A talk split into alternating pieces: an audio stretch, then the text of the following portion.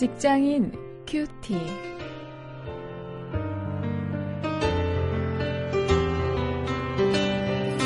여러분 안녕하십니까? 2월 5일 오늘도 계속해서 창세기 39장 1절부터 6절까지 말씀을 가지고 요셉을 함께 나누겠습니다.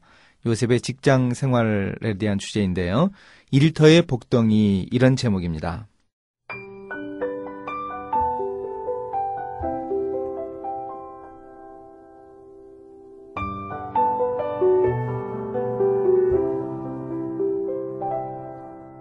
요셉이 이끌려 애굽에 내려가매 바로의 신하 시위대장 애굽 사람 보디발이 그를 그리로 데려간 이스마엘 사람의 손에서 그를 산이라. 여호와께서 요셉과 함께 하심으로 그가 형통한 자가 되어 그 주인 애굽 사람의 집에 있으니 그 주인이 여호와께서 그와 함께 하심을 보며 또 여호와께서 그의 범사에 형통케 하심을 보았더라.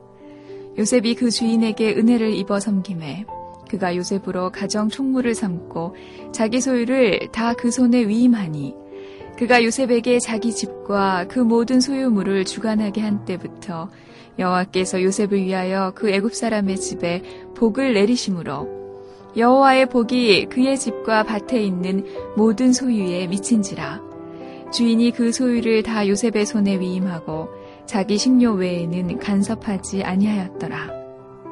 요셉은 용모가 준수하고 아담하였더라.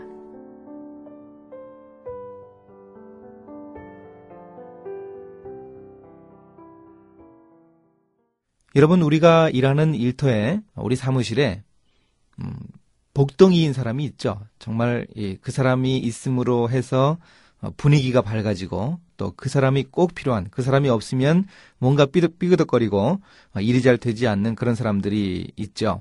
그 사람이 없었을 때 어, 없어 보면 그 사람의 진가를 확인할 수 있는 사람이 있는데요. 그런 막연한 모습이 아니고 구체적으로 이제 요셉이 일터에서 복의 근원이 되는 것이 어떤 것인가 하는 것을 오늘 본문 속에서 보여주고 있습니다. 요셉이 바로 일터의 복덩이였습니다. 과연 어떻게 일했기에 요셉이 그렇게 복의 근원이 될 수 있었을까 생각을 해봅니다. 요셉이 노예로 팔려와서 그 애굽의 시위대장 보디발을 주인으로 맡게 되는데요. 그 주인에게 인정을 받았습니다. 어떻게 일했기 때문일까요? 성경에서는 각각 두 번씩 반복해서 표현하는 단어가 그 요셉이 어떻게 일했나 그 단서를 제공을 해줍니다. 반복되는 단어는 이것입니다. 하나님이 요셉과 함께 하셨다. 또 그래서 요셉이 형통한 자가 되었다 하는 것입니다. 특히 2절에서는 하나님이 함께 하심이 요셉이 형통하게 된 원인이라 이렇게 표현을 하고 있습니다. 여기서 이 형통이라는 말은 오늘 현대 국어에서 잘 쓰지는 않는 말이죠. 쉽게 이야기하면 성공이라고 할 수 있을 것입니다. 영어 성경이 바로 이 형통이라는 단어를 그 성공으로 표현해 주고 있습니다. 일터에서 성공하는 비결이 하나님이 함께 하시는 것이라 하는 것을 바로 이 요셉이 보여주고 있는 것입니다. 그렇다면 우리에게 하나님이 함께 하십니까? 나에게서 하나님이 함께 하시는 모습을 우리 동료들이 볼 수 있습니까? 우리의 윗사람들이 알 수 있습니까? 이렇게 하나님이 함께 하시는 것이 구체적으로 어떤 것인가 다음 구절이 설명을 해줍니다. 5절, 6절입니다.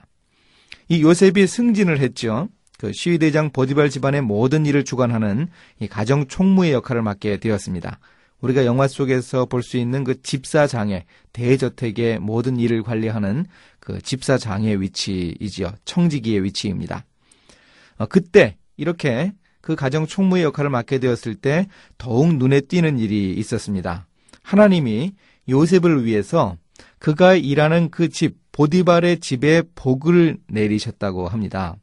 성경은 여호와의 복이 그의 집과 밭에 있는 모든 소유에 미쳤다. 이렇게 5절 하반절에서 이야기해 줍니다. 요셉이 한 일이 크게 두 가지입니다. 하나는 어, 보디발이 가지고 있는 그 땅, 거기서 농사를 짓는 일이었죠. 농사를 지어서 그 농사 지은 것을 잘 관리하고 어, 유통시켜서 돈을 얻는 것이고 또 하나는 그 집에 있는 일꾼들, 노예들, 그 사람들을 잘 관리하는 일이었습니다. 바로 그 일에 있어서 분명한 성과가 보였다고 하는 것입니다. 이것은 요셉의 일터에 이 경제적으로 그런 이 결과물이 많았다는 열매가 많았다는 것을 의미합니다. 동시에 일찍이 아브라함에게 주신 언약이 실제로 이루어진 것이기도 합니다. 아브라함에게 하나님이 말씀하셨습니다. 너는 복의 근원이 될지라. 땅의 모든 족속이 너를 인하여 복을 얻을 것이니라. 그럽니다. 자, 그렇다면 우리는 우리의 일터에서 복의 근원입니까? 한번 생각해 보아야 합니다. 우리 일터의 상사는 어, 내가 일하는 그 일터의 오너는 전혀 복받을 사람이 아니기 때문에 어, 우리 일터에서 나는 복의 근원이 될 수 없다. 이렇게 생각하십니까? 여러분, 이 요셉, 요셉이 섬기던 보디발은 어, 그리 바람직한 사람이 아니었습니다. 그 아내를 보십시오. 우리가 내일 나눌 말씀이기도 한데 그 아내는 아주 요사스러운 어, 그런 여인이었습니다. 또 그의 주인인 그 보디발은 전쟁터에 나가서 무수한 사람들을 죽이고 어, 식민지를 확보하면서 이 피를 뿌리는 그런 사람이었습니다. 전혀 복받을 사람 아니었습니다. 그러나 그런 집이라고 하더라도 요셉이 그 집에서 복의 근원이 되었습니다. 여호와께서 하나님께서 요셉으로 인해서 그가 일하는 그 보디발의 집에 복을 내리셨다고 합니다. 그러니 우리가 일하는 일터는 반드시 복받아야 합니다. 우리가 그 일터에 복덩이가 되어야 합니다. 그것 우리가 오늘 말씀을 통해서 결심할 수 있기를 바랍니다. 이제 말씀을 가지고 실천거리를 찾아봅니다. 나는 과연 일터에서 복을 가져오는 사람인가? 사람들이 좋아하는, 사람들이 원하는 그 복을 가져오는 사람인가? 생각해 보죠. 또 오늘 하루 내가 보여줄 수 있는 이 복된 행동 한 가지를 좀 정해서 어, 그것을 오늘 하루 좀 실천해 볼 수 있기를 바랍니다. 한번 정해 보십시오. 내가 일터에서 오늘 하루 사람들에게 복 주기 위해서 우리 사무실에 우리 일터에 복을 가져오게 하기 위해서 어떤 행동을 할까 한번 적어 보시기 바랍니다. 이제 함께 기도하시겠습니다. 하나님, 제가 일터에서 부담스러운 존재이기보다 꼭 필요한 사람이 되게 해 주시옵소서. 요셉처럼 일터에서 복의 근원이 되어서 사람들과 일터를 복되게 하는 삶을 살아갈 수 있게 하옵소서. 예수님의 이름으로 기도했습니다. 아멘.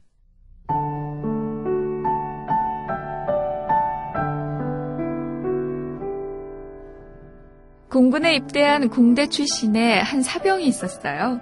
제트 엔진 정비를 특기로 입대한 그는 추위와 더위 속에서 활주로에 나가 고생해야 하는 보직이 싫었죠. 그는 군목에게 보직을 바꿀 수 있도록 도와달라고 상담했습니다. 하지만 남이 꺼려하는 일을 성실하게 감당해서 군대에도 기여하고 인생의 보람을 얻으라는 군목의 권면을 듣고 마음을 바꾸었습니다. 그 후그 그 병사는 제트 엔진에 대해 열심히 연구했어요. 동료들이 잠든 밤이나 휴가 중에도 자신의 아이디어를 가지고 작업장에서 그 원리를 시험해 보기도 했습니다. 그의 연구로 인해 그가 소속된 부대는 제트 엔진 분야에서 큰 진보를 이루었고 제대 후에도 그는 더욱 제트 엔진 분야를 연구해 마침내 자신의 발명품을 생산하는 회사의 경영자가 되었습니다.